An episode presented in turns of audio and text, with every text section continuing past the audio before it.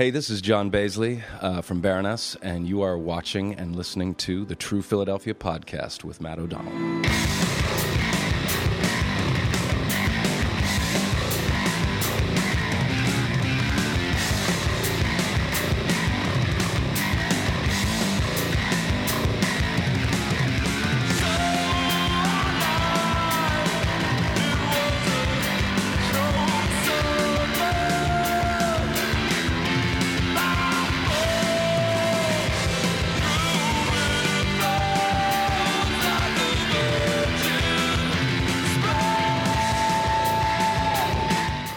Is Front Toward Enemy, the lead track off the new Baroness masterpiece of an album, Gold and Gray.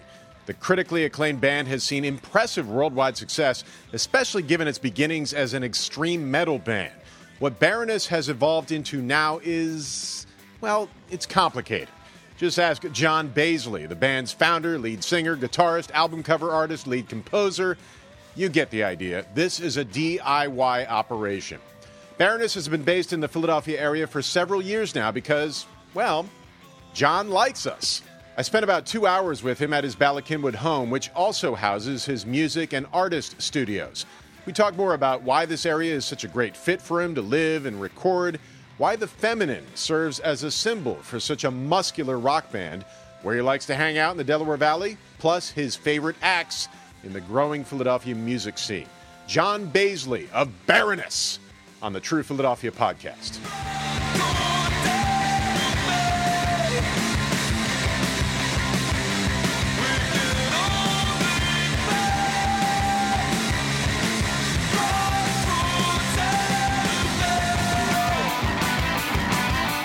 John Baizley of Baroness here with the True Philadelphia podcast. We're in your art studio at your home in the Philadelphia area. Thanks so much for having me over. Yeah, of course, my pleasure. So Spotify, I don't know if you have like a love hate relationship with it as an artist, but uh, you know they send out the "This is what you listen to in 2019" list. Yeah, yeah. Guess which album I listened to the most? Well, hopefully, it was Gold and Gray. It was. It was. I was looking at it with my wife, and I'm like, I'm going to be interviewing this guy in like a week. And I mean, it, it's such a great album. I'm going to talk to you about it in a second. Uh, but the first thing is, you, know, you, you, live in Philadelphia. Not many people may know that. Uh, why'd you choose living in this area? Um, well, yes. For, first of all, I, I, don't think many people know that. I think uh, the Inquirer put out a thing about Philadelphia musicians yesterday or the day before, and we were neglected on that list. Not that, not that I'm sore about that. Well, I'll call them up and we'll fix that. um, but but yeah, um, actually, I mean the the question is the question itself uh, sort of explains the uh, my reasoning for moving here. I mean, one one of the reasons that I moved up here was to enjoy the benefits of a major metropolitan area, but somewhere where I felt that I could also maintain my own level of privacy, which you know, as as the career of this band has um, moved upward and upward over the years, uh, I find has become increasingly more more of a a, a thing that I need. You know, uh, if I'm on tour eight or nine months out of the year, the last thing that I want when I get home is to be bombarded with social situations and and you know this you know you're tired. I, am tired. Yeah, it's a better way. This better way, way of putting it. And I spent so I spent the, the better portion of the early uh, half of my life in sm- much smaller communities, uh, like the like uh, the community in southwestern Virginia, Lexington, Rockbridge County, where I grew up.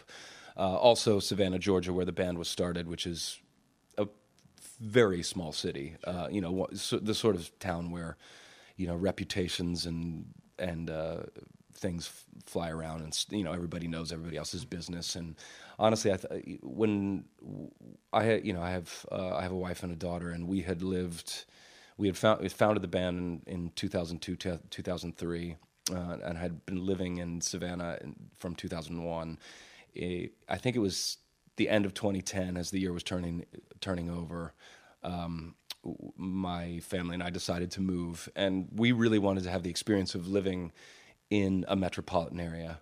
Uh, so West Coast was too far, you know, because we've got all of our all of our extended families on this coast, and then it, it really was just kind of a process of elimination. Otherwise, um, you know, Boston is too far north and too at the time like maybe too much of a cultural jump for us.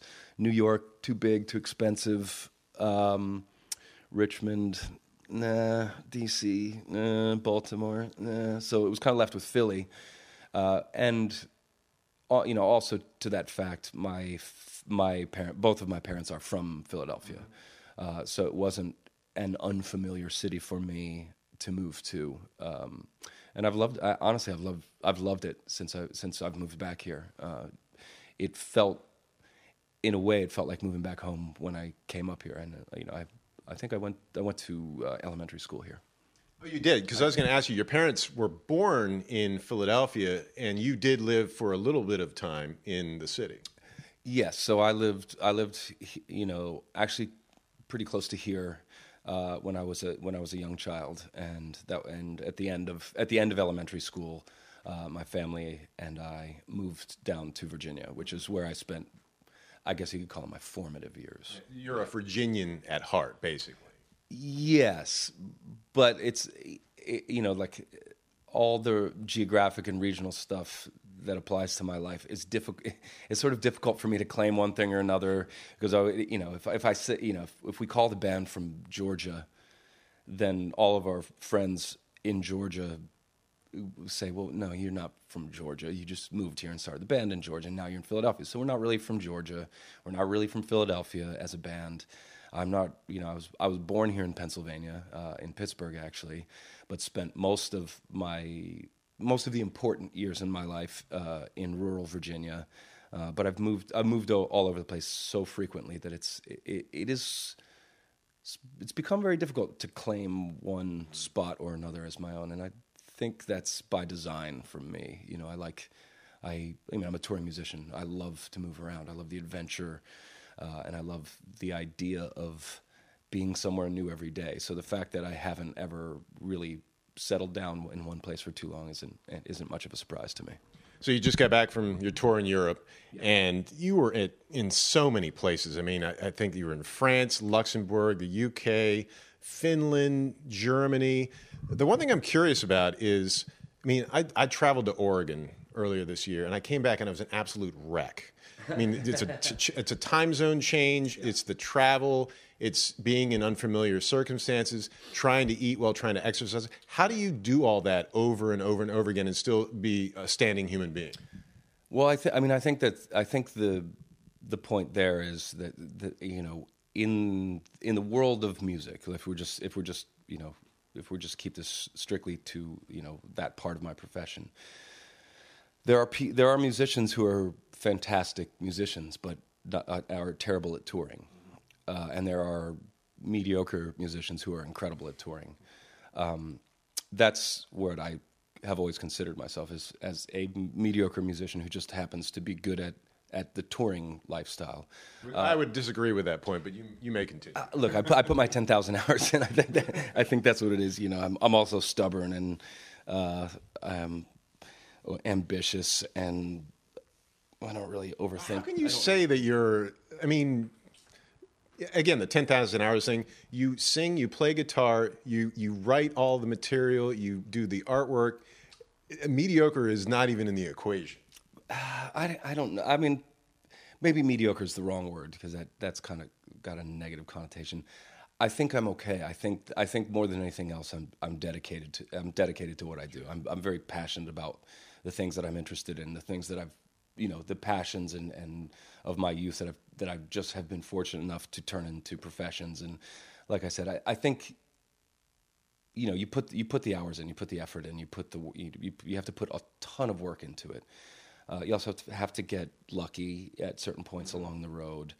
And you have to be kind of willfully indignant I guess about a lot of things uh, because there are so many compelling reasons not to not to have this lifestyle. But for those of us that do it, I mean, we genuinely love it. And you know, back back to the question about you know about traveling so much. You, it's it's just one of these. It's just one of these things. It's it's seems like it's kind of a binary thing. Some people are good at it. Some people aren't.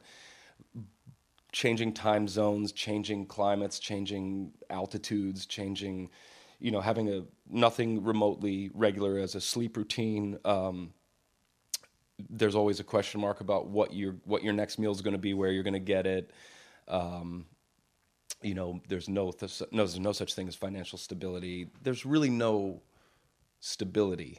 The only you know the the only thing that I the only stability that I have and what I hang my hat on the reason that this whole thing works for me is because I believe in what I'm doing and that's that's the that's the foundation stone for for all of it. Uh, I happen to like that variety. You know that that each day is kind of a, a surprise with plenty of twists and turns, and it's not it's not easy. You know, by design, tour the the the lifestyle of a touring musician is not simple in any way, shape, or form. We perform for, you know, say two hours a night. Well, there's 20, 22 other hours of the day that we have to fill with something. You know, this is, I think that's why there's so many cliches of, you know, or that's why the cliche exists and is real for, uh, you know, artistic types who, you know, go off the rails and develop all sorts of, you know, problems uh, in their lives. I mean, the difficult thing is, finding time to exercise, figuring out a way to you know maintain a health, you know healthy eating habits, healthy sleeping routines. Uh, you just sort of find it where you find it. It's it feels. I don't know. I've toured a lot this year. I mean, I've basically been on tour since March, and it's December now. So, um, you know, close to 200 shows, I think, this year. That, that's a lot. That is a lot. It's a lot. Yeah, it's a lot.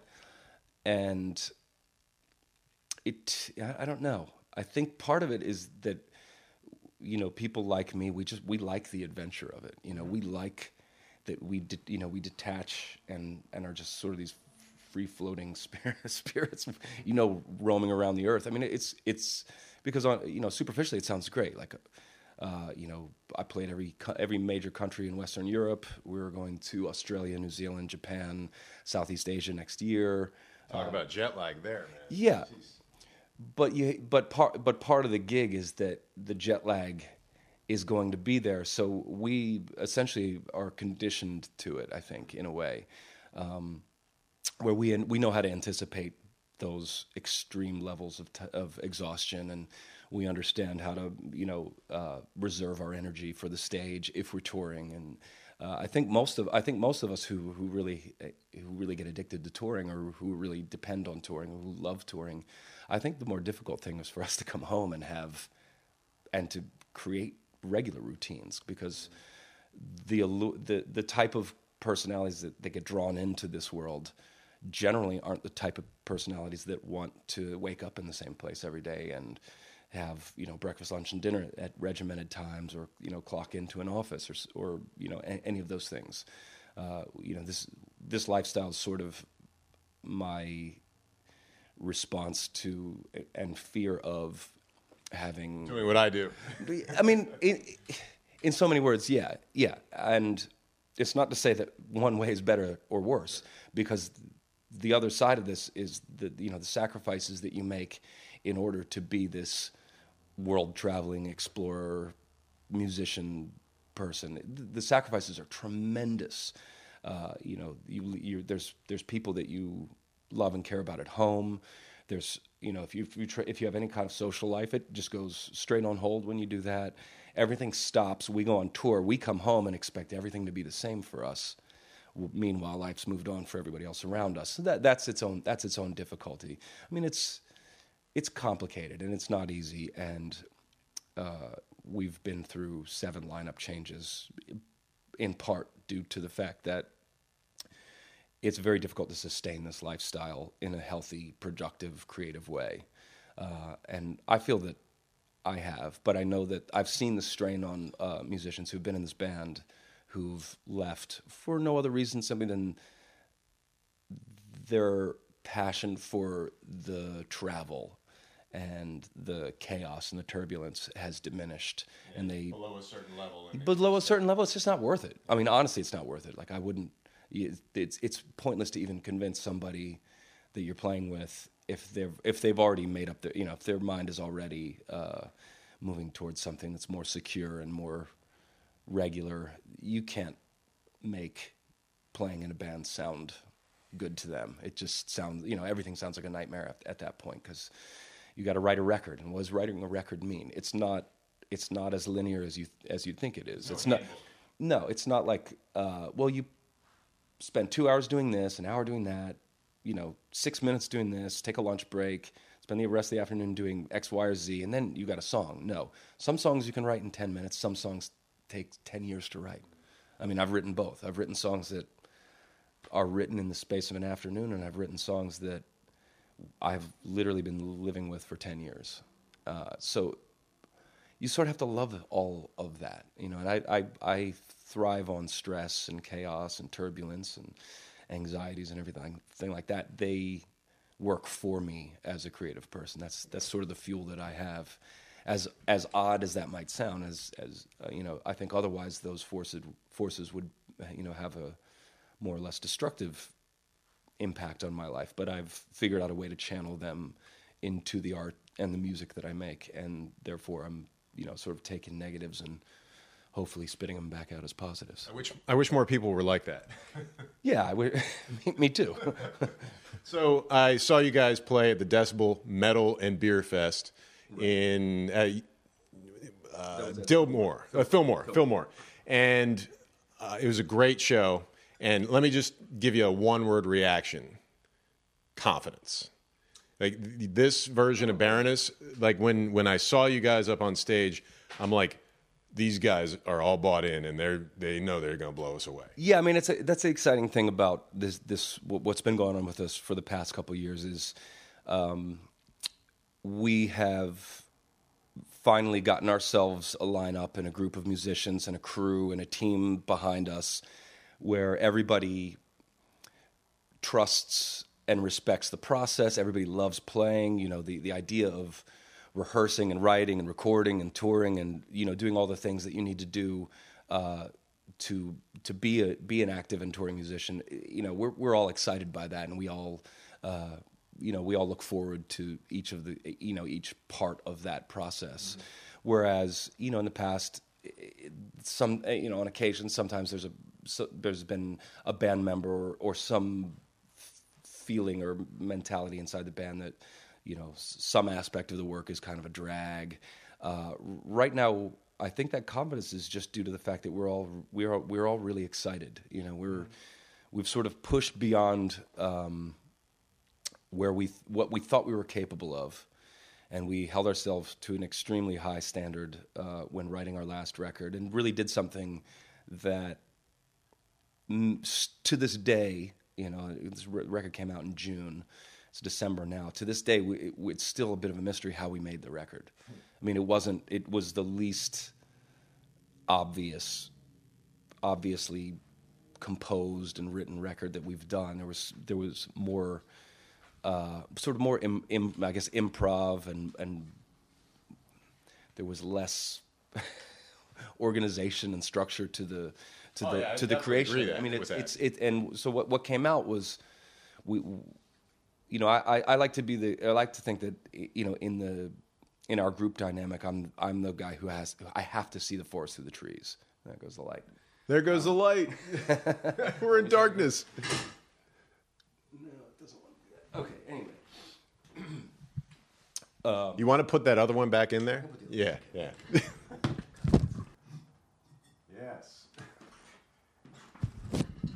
John Baizley in a different light here. Yeah. but I mean, you were you were talking about the record and being complicated. Let me I pull it out. I mean, I got this thing yesterday. You, you love records. I mean, most audiophiles do, right? Uh, Gold and Gray, and I mean, you did the artwork and it's a double album and you got all sorts of things going here. I used to love buying albums because they would have the lyrics in them and back when I was a kid and you were a kid, you, you didn't know what they were talking about. There was no internet. And it has the lyrics in here, which is really cool too. But I mean, my reaction to the album was these guys are getting more and more complicated. They are going places that they're uncomfortable with and they're coming out and it's all making sense. And at the same time, you still get those songs that are like, that's a barn burner right there. That's a barn burner right there. And so, congratulations. I mean, it's a great album. I think it is a great albums. Yeah. No, I mean, th- this is this this one. I'm uh, I'm more proud of this than I am of our of our prior records. Uh, it was made uh, to just if for no other reason that it, it was a much it, it required so much greater effort from the group than our former records seemingly. You know it it had we were we stayed up it would it had us more worried late at night. It had us more excited when we got when we got our mixes finished. Uh, and it was much you know it had us confused at times. It had, I mean it, we we quite frequently uh, in either in rehearsals or, or in the studio environment, we're just scratching our heads and wondering what we were doing. You know, like what what what kind of music are what kind of music are we writing? What you know what what is going on here?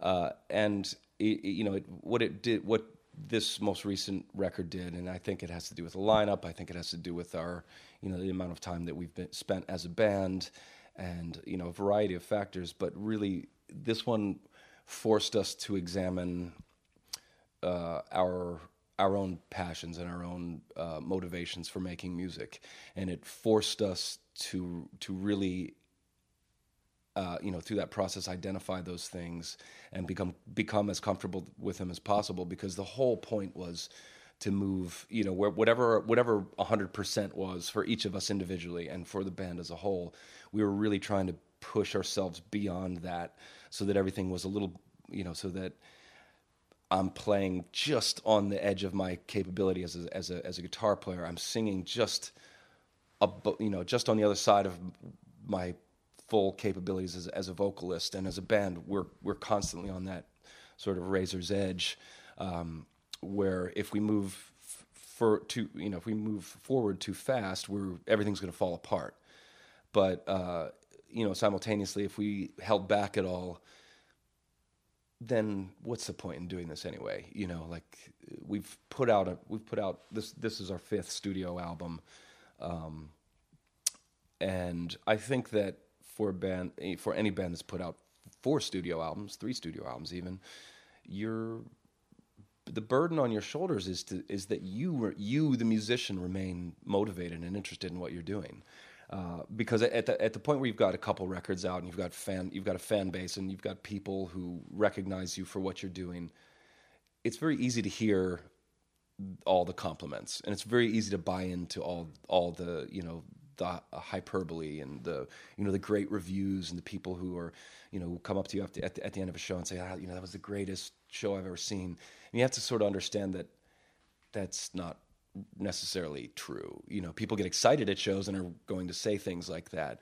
Uh, and as musicians, if we start listening to, or if we start paying attention to only the positive comments or you know the negative comments or whatever, that that might influence our music. That might we might start writing music for those journalists. You never want to respond through your artistry, right? Yeah, and so so for me, I mean, the goal the goal of this band, I may this may be somewhat unique to this to this band, but our goal is, is, is sort of to continually push forward and to continually hold ourselves to higher and higher standards and write better and better music and think more creatively and you know the the the format that we play in we've got two guitars we've got a bass we've got a drummer uh, and I, I sing and, and our guitar player Gina sing that's that's a pretty well trod path sure. you know that there's there's not much there's not much. There's not many new things to say in that format. So that makes it all the more difficult for us because our whole goal is to find is to turn those stones over that haven't been touched yet and to find something new that we can be doing as musicians uh, in a, in an old format. You know, it's now become an old format. I guess you know we're basically playing classic rock by some metrics. I mean, if you just look at the, if you just look at the facts, you know, loud guitars, bass, drums, vocals. That's that's classic rock.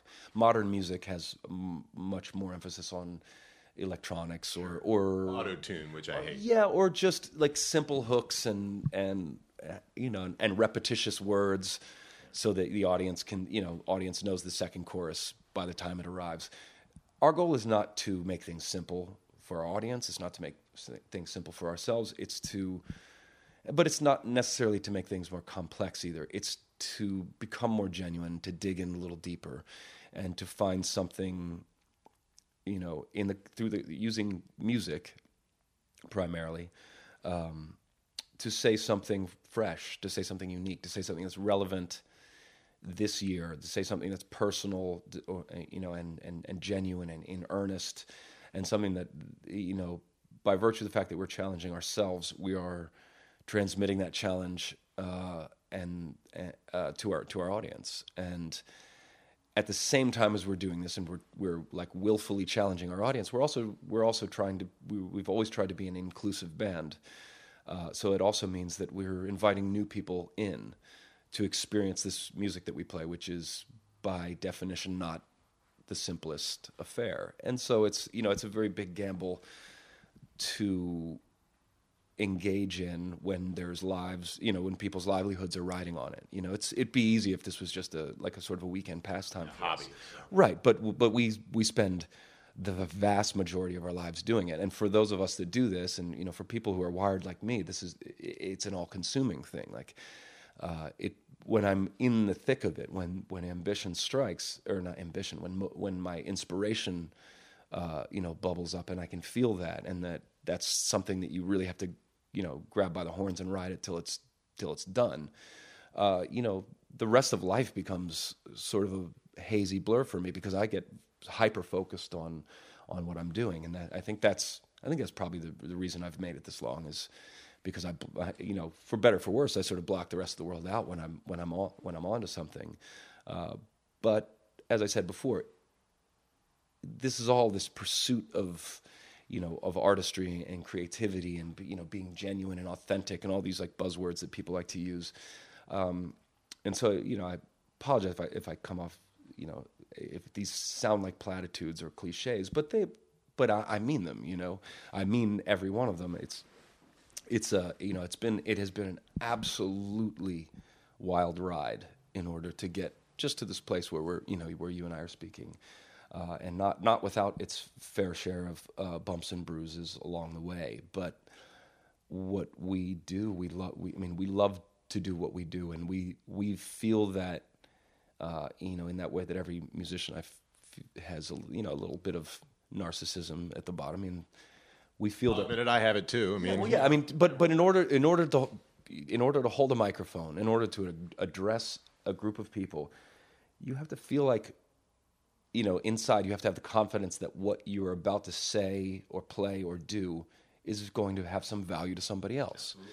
You know, whether whether or not it's it's uh, you know sharing information or retelling a story or or guiding people's emotions or forcing people to confront things about themselves. Uh, you know, it's it's it's communication, and we need a little we need a little we need a little ego to get there to get started, uh, but to to maintain it and to stay there. And you, I'm sure that you have some corollaries in, in, in your career. Um, you know, you really you really find out what you're made of uh, at each turning point in your career. You know, at each point where you have an opportunity to settle back down and and you know fade out of the spotlight, so to speak, or to stay in it. You have to, re, you know, you have to constantly redefine yourself. You have to constantly redefine your uh, you know the reasons for your ambitions. You have to re- you, you have to sort of ask these big existential questions on a fairly regular basis, and that's that in and of itself is sort of difficult, you know.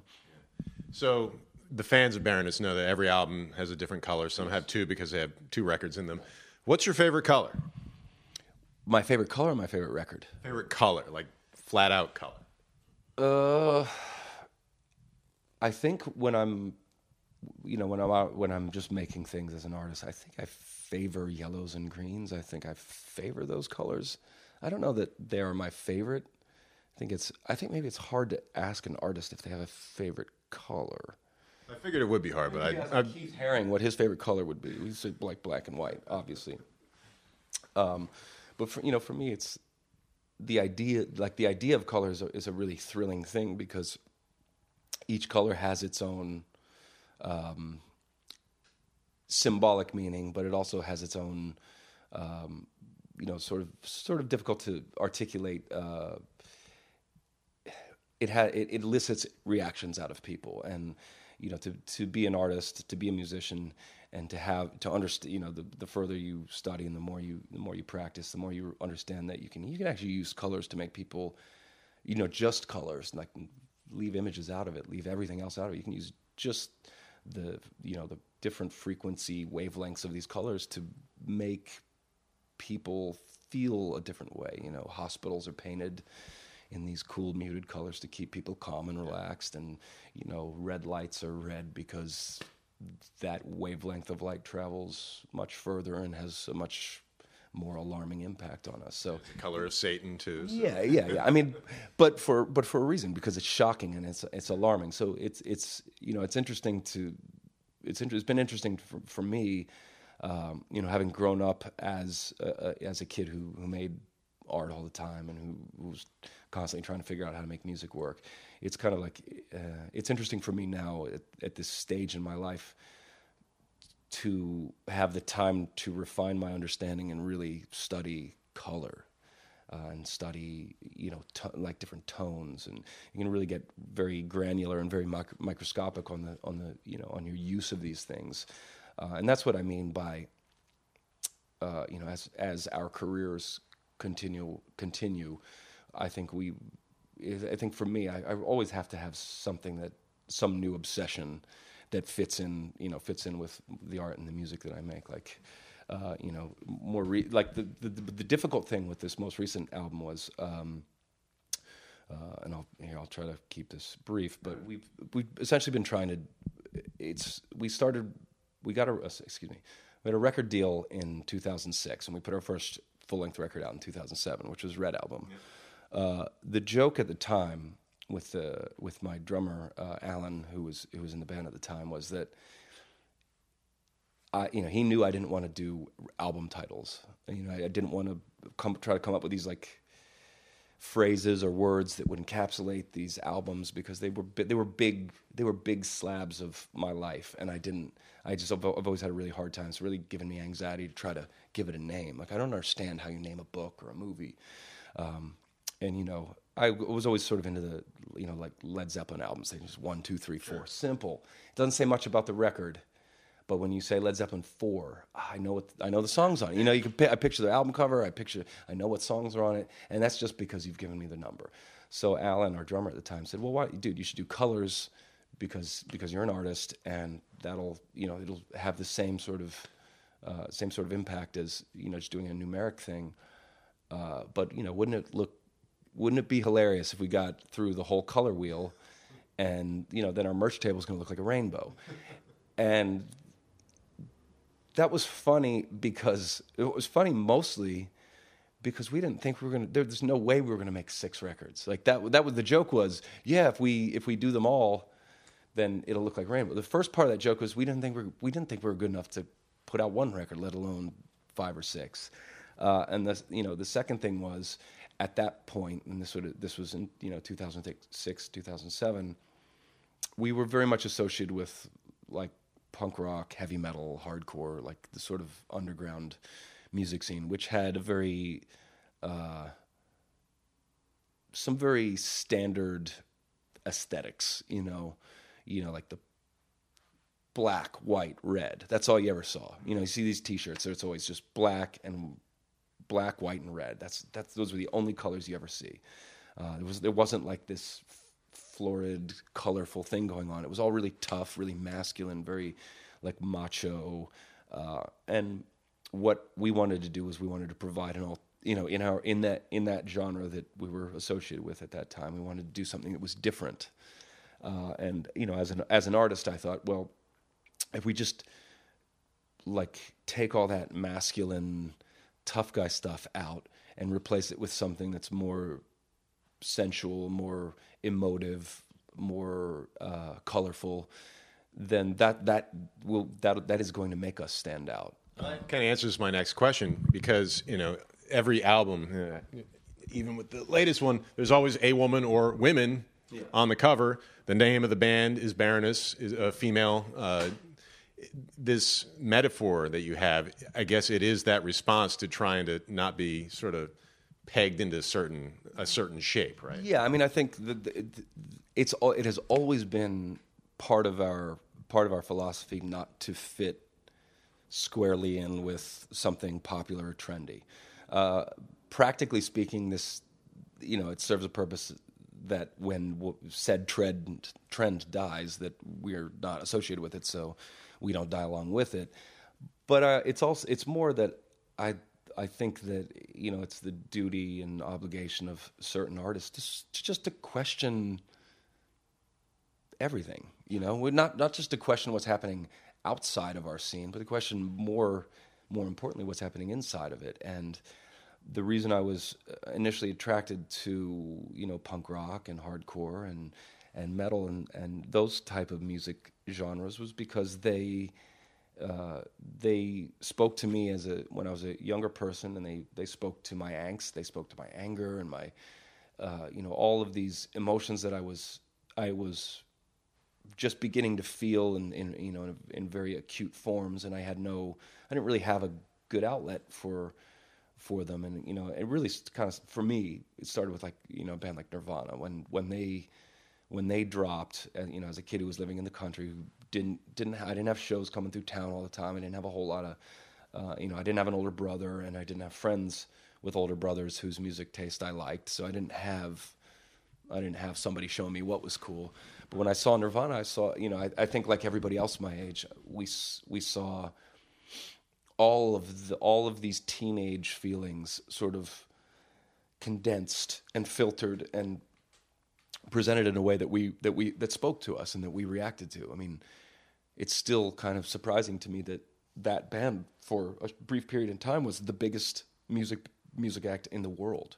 So I mean, Nevermind was that album where just something clicked in your mind that Nevermind. never happened before. Yeah, Nevermind was that album. Uh, I mean, I, I liked. I, I, had a leaning towards rock music before that. I think you know I had like a Def Leppard and an INXS record, um, but uh, you know, for the most part, I was listening to what was on the radio, and uh, you know, I I always associate at that point in my life, uh, I would associate you know music that was on the radio with like my dad's music. You know, it was like it was like too square. It just it didn't have any danger to it, and I and what I I think what I was what I sought was something that that challenge that was a challenge, you know. And and when I heard Nirvana, you know, it's just like loud guitars, banging drums, and it was loose but but it was also pop music.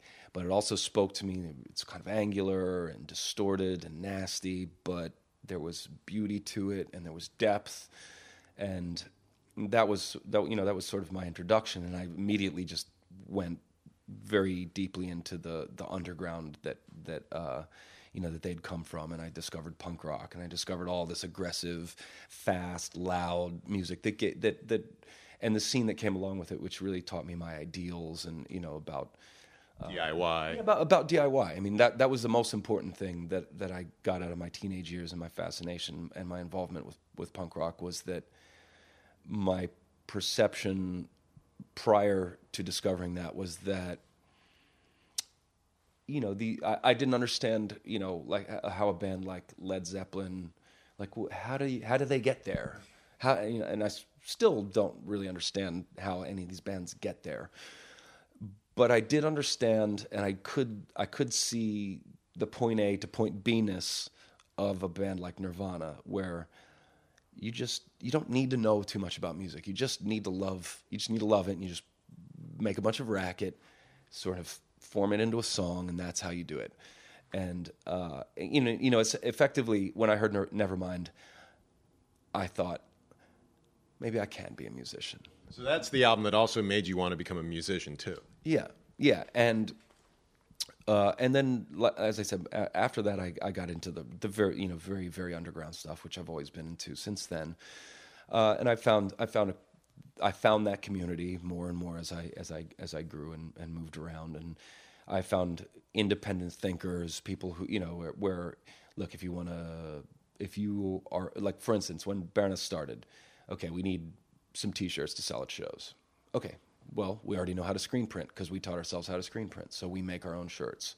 Uh, well, now we need to book a tour, and this was in the MySpace era, and there was a community of there was a DIY community of people who would book you in their house, in a VFW hall, uh, in you know some dingy club that didn't care, whatever, and I booked the tour then you drive the tour then you sell your own merch you learn how you learn all these things that ultimately you know if you if you experience enough success you're going to hire somebody who's really good at that specific thing uh, but because I knew how to book tours and because I knew how to drive and tour manage and sell merch and print merch and record music and you know because I knew all the aspects of it, I knew what to look for in the people that I was hiring. I, you know, in terms of their skill level, but also in terms of their attitude.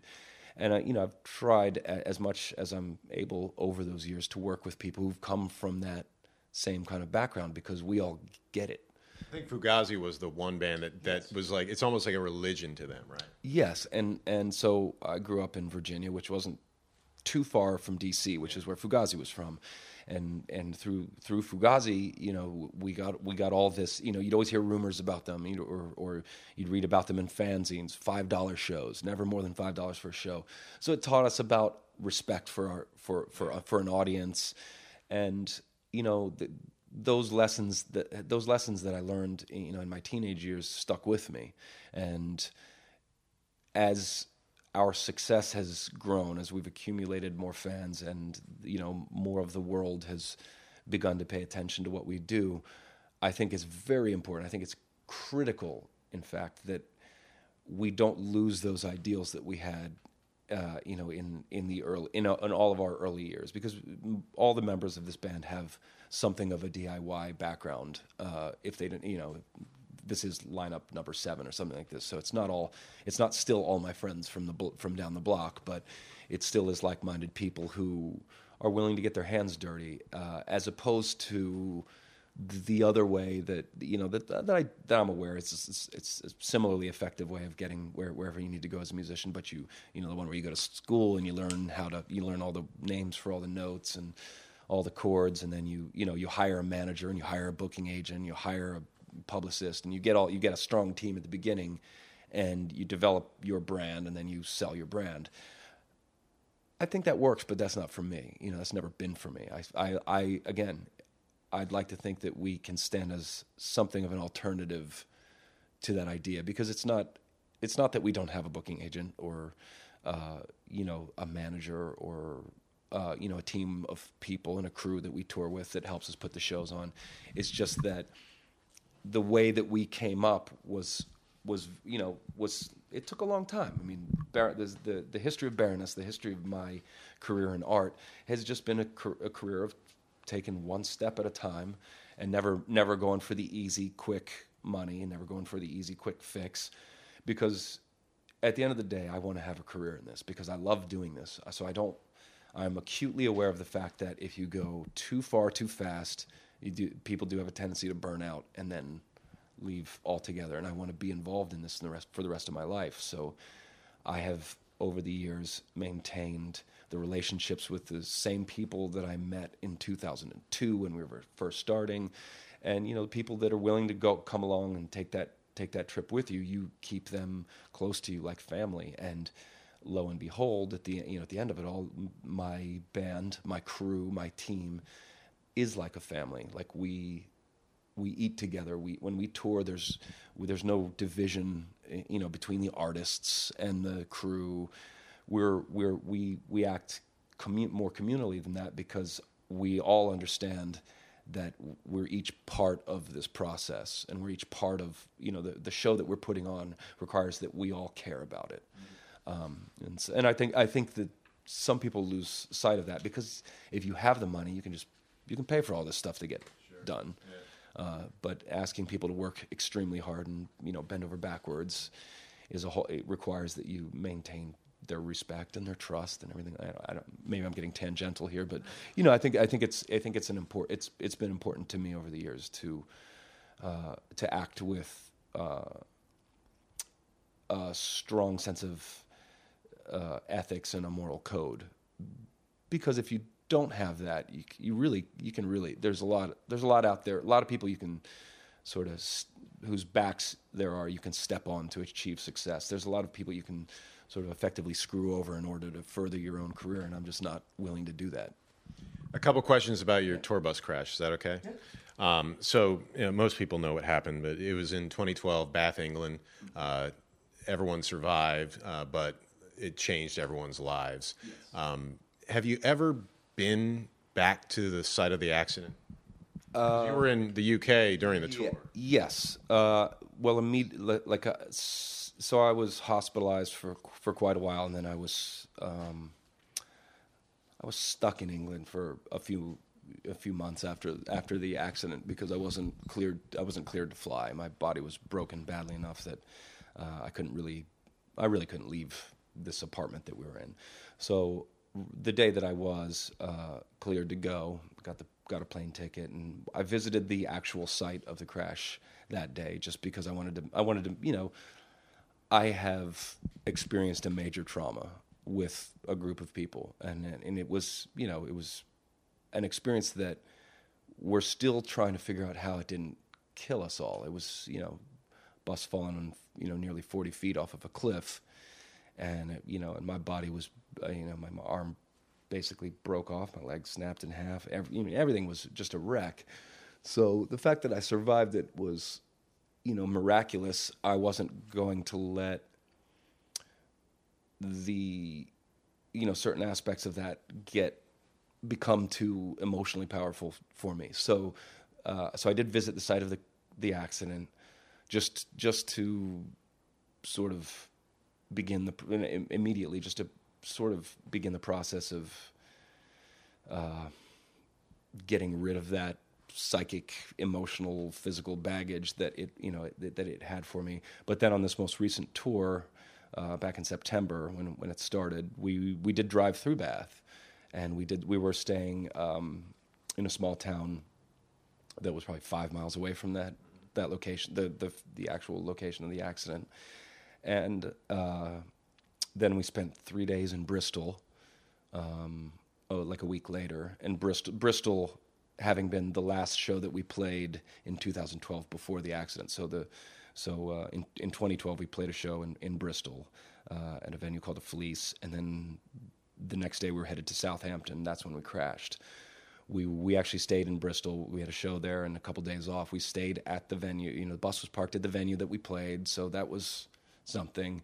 And I spent three days in this, or two or three days in this little town that uh, the last time I had been to. It was the last night that I had before this new reality kicked in, uh, which is you know, which is a big thing because I'm aware of what ha- you know the the the chronic pain and uh, you know some of the physical realities of that uh, in the aftermath of that accident is something that I live with on a daily basis. So I did get some time to process that, you know, now here's like seven years after the fact, and it was nice. You know, it was nice. It wasn't. It started off a little odd, and I and you know kind of got that weird pit in your stomach sort of feeling. And everything is you know everything there was was it just sort of had an odd feeling to me. Uh, but by the end of my time there, you know, after a couple of days off, I realized that I had sort of gotten past that, at least superficially, and I now feel like I have a, a special connection to that city in, in particular, and to Bristol, uh, which I didn't expect. I didn't expect to have that feeling, um, but I did feel very connected to the city while I was there, and so I think that you know, in the sil- you got to find a silver lining from this because otherwise it's just you know a, a fairly sizable thundercloud. Um, that was you know that was something nice that I could take away from uh, the the location at least. This is a fate or free will type of question. Mm-hmm. Did the accident have to happen for you to still be you and for Baroness to still exist? I don't. I don't think that it necessarily had to. Um, I know it's it's kind of a messed up question, but no, no, do you no, understand I, what I'm trying to say? I understand what you're saying. Um, I think, if anything, that the the accident itself, because well, let me let me back up. People ask me all the time, did it did it change? You know, did it change the way that you value life, or did it give you a new appreciation for what you have? And my answer to that is initially sort of shocking because it it didn't what it did was it proved all you know for for me at least my my experience with that is that all of my hypotheses about how I valued life and how I valued the uh, you know the profession that I'm in uh, and the arts that I'm that I'm engaged in it it it, be, it turned those hypotheses into facts for me. It strengthened and emboldened me uh, in a way that has allowed you know it's probably allowed me further confidence. But I'm not sure that I wouldn't. I'm not positive that I wouldn't have found that out in due time. It sort of it felt like it just kind of hustled things along, and you know had the it had you know all the all the negative stuff aside. It, you know it it did for it did because because I'm sorry I get a little tongue twisted here, but after you know after going through a, like a, a very long recovery and a recovery which at the end of it you're still left with you know tremendous amount of pain and uh, you know and some I, I, hesitate to call them disabilities, just some things I can't do sure. physically. Um, I do spend my time focusing on the stuff that I was left, you know, the things that I was left with, and I am acutely aware of the fact that when you know, being that being that my arm was n- very nearly amputated, and I, and I'm a musician, I still do have the capacity to play my my chosen instrument, the guitar, uh, and with with very little uh, diminishment in my uh, flexibility or or strength or anything like that. When you weigh that against the fact that I, with my left hand, which is the injured arm, I can't remove the top of uh, like a jar of peanut butter. So that's weird. Right that's there. weird. It's weird that I can play, yeah. I can perform but I can't perform. I, I can't perform the simple task uh, of removing, you know, the top of a jar. You were like, meant to play music and not make peanut butter and jelly sandwiches. So it's so. I'm not saying that. I'm not saying it does. It, it's difficult for me to say one way or the other. Like if that if that needed to happen uh, or not. But I but I do feel like it's important to say that the net effect of it has been a positive one. You know, it's it's the the net all the negatives, all the downsides of this, and there are plenty. I can I sort of at this point in my life consider that low hanging fruit. It's like really easy to focus on what is difficult and what's what's painful and what you can't do. Uh, you know, much like everything in life, it's it's very easy to point out the the negatives. Sure. It's much more difficult to spend your time appreciating and you know and developing a further appreciation for the things that you can do. Um, and the you know one thing that the accident that the, that accident did for me was it put it put me in a mindset where I do spend a lot quite a bit of time tr- identifying the things that I appreciate in my life and and um, you know so I so I think in that in that regard like it has helped it certainly has helped me uh, as an artist and as a creator uh, because I'm sure of the value of create that the creation has for me, and that I'm sh- I, I I am positive that my that I value my passions. I'm positive that I'm happy to be alive. I'm positive of all these things that we're just like I said before, more like more similar to like a like a hypothesis. You know, now it's it just seems like I've got these things as facts. So moving forward, I can you know I can begin to deal in more subtle, nuanced you know aspects of my creative life. So, John, where do you like to hang out in Philadelphia, in the surrounding area? I, you know, when when I go out at night, I mean, like I said, when I'm off tour, I am, I do not go out very frequently. When I do go out, I, I really, I think one of the one of the greatest cl- music clubs in the world it, we have here in Philadelphia. I think uh, Union Transfer is one. Yep. yep. It's just about it's it is quite simply one of the greatest venues. Right on Spring Gardens. Yeah. Yep. And so I spend a lot of time there. Uh, I spend I have spent more time there than any other place in Philadelphia uh, these past seven or eight years. Um, I think that's a fantastic place. I, I really love uh, the park system around here. You know, Fairmount. Like a, I'm a I'm an avid runner, um, and uh, you know I've got a dog, so I like taking walks, uh, hikes in the woods and everything. I think I think it's I think that's a, a great feature of this city. Um, and I, you know, I'm an artist. We have one of what I consider one of the greatest art museums in the world here in Philadelphia. Um, and I have just, you know, I've just been on tour for three months. I've been to as many art museums as I possibly could have been to. I still, I still feel similarly about the Philly Art Museum. I think it's, I think it's one of the greats in the world. Uh, so I think that, you know, I think this. I, I, I love living in the city. I love I love the, the amenities that we have here, uh, as opposed to a city like New York. Uh, and I love I, I, I know a lot of people. You know, it's kind of easy to talk trash. Say, yeah, everybody here is kind of like less than kind all the time. But I, you know what?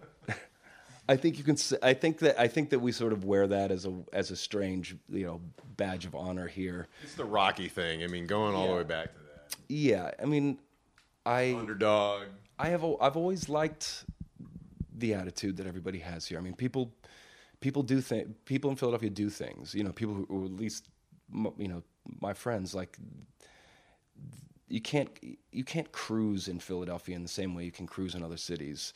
Uh, you you really have to. You know, I feel like we have to fight a little bit harder to get you know in the in the in the you know in the in the arts in the in the music scene in order for us to get heard on the on a national level like we have to work a little bit harder than I totally agree. a couple hours up the road uh, where it, So we earn it. yeah I, we earn it we're the only ones earning i mean it, it's it's i think i honestly really do think it's a great city i mean the the, the music the music culture here is uh, has grown has been growing since I moved here, and I and I, I think it's got one of the better music scenes in America at the at the moment, uh, in terms of clubs and the number of nationally touring acts that are coming through. Uh, but also, you know, artistically, there's a, there's a, there's a great art scene here, especially especially like the underground art scene here that's happening. There's a number of people who are very active, and I think I I truly love living here. You know, like it's it's it's weird to say that. I know that a lot of people don't move out, you know, don't come from somewhere and move to Philadelphia. It seems like a lot of people, most of my friends here in Philly, have grown up here in Philly. You know, have spent most of their lives in Philly. Uh, so I feel a bit like a tourist at times, and I don't feel like there's many of me walking around. But um, you know, my wife and daughter and I moved here, and we this this is our home. Like this very much feels like our home now. Um, yeah, I think it's it's an it, it really is an awesome city. What is the best band right now, not named Baroness? Uh, they could be from Philadelphia. They can be from somewhere else. Who's tops in your book? Tops in my book as a band.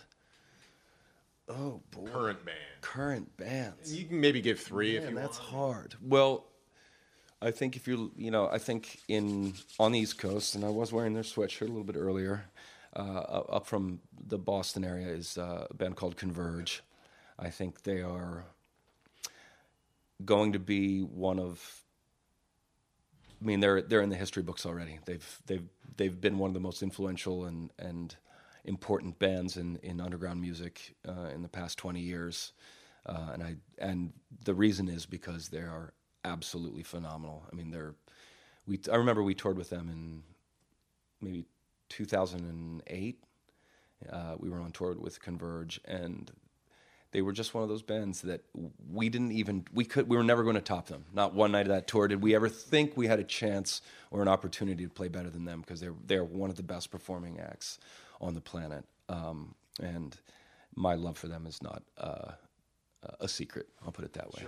Uh, as far as Philly goes, though, uh, you know I, I absolutely adore uh, this band called Nothing.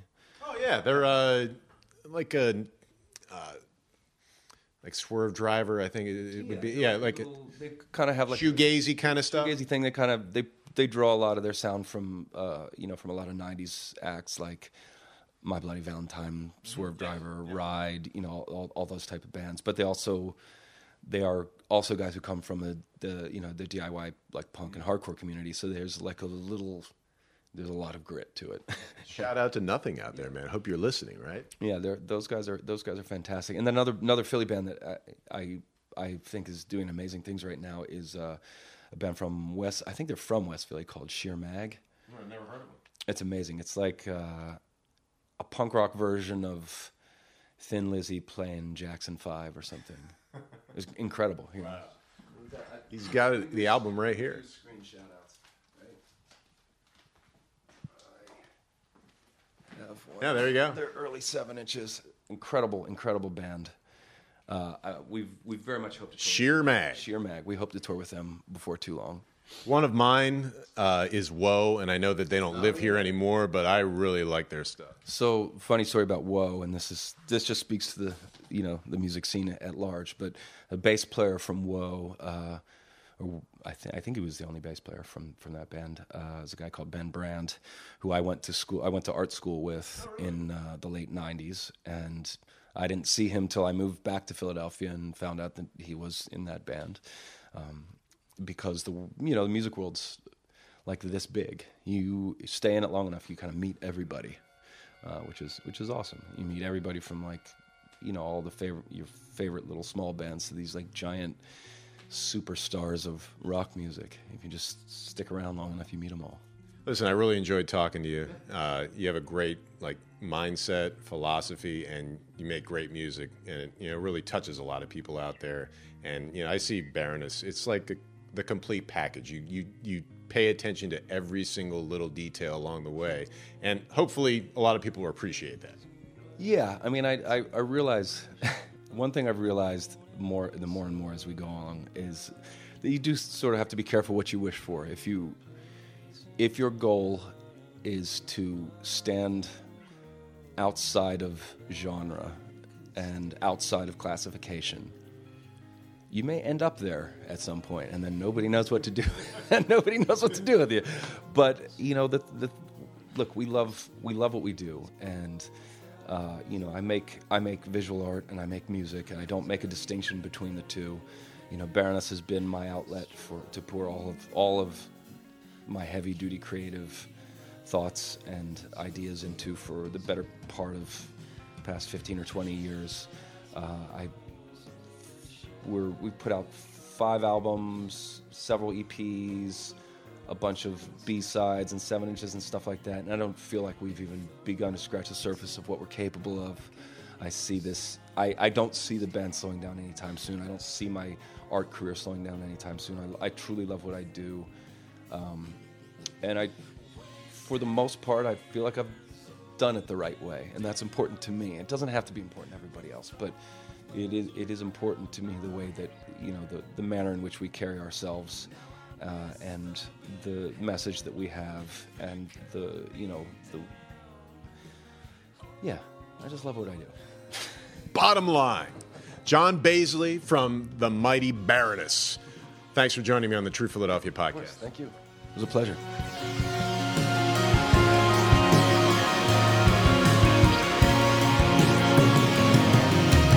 We thank John Baizley for being so candid and generous with his time and for allowing us to share an excerpt of Front Toward Enemy and Cold Blooded Angels, which you are listening to right now. Both tracks are on Gold and Gray. John is resting up for yet another overseas tour in the spring of 2020. It will bring Baroness to Australia, New Zealand, and back to Europe again. As John said, he'll be ready because this musician travels well. I'm Matt O'Donnell, and this is the True Philadelphia Podcast.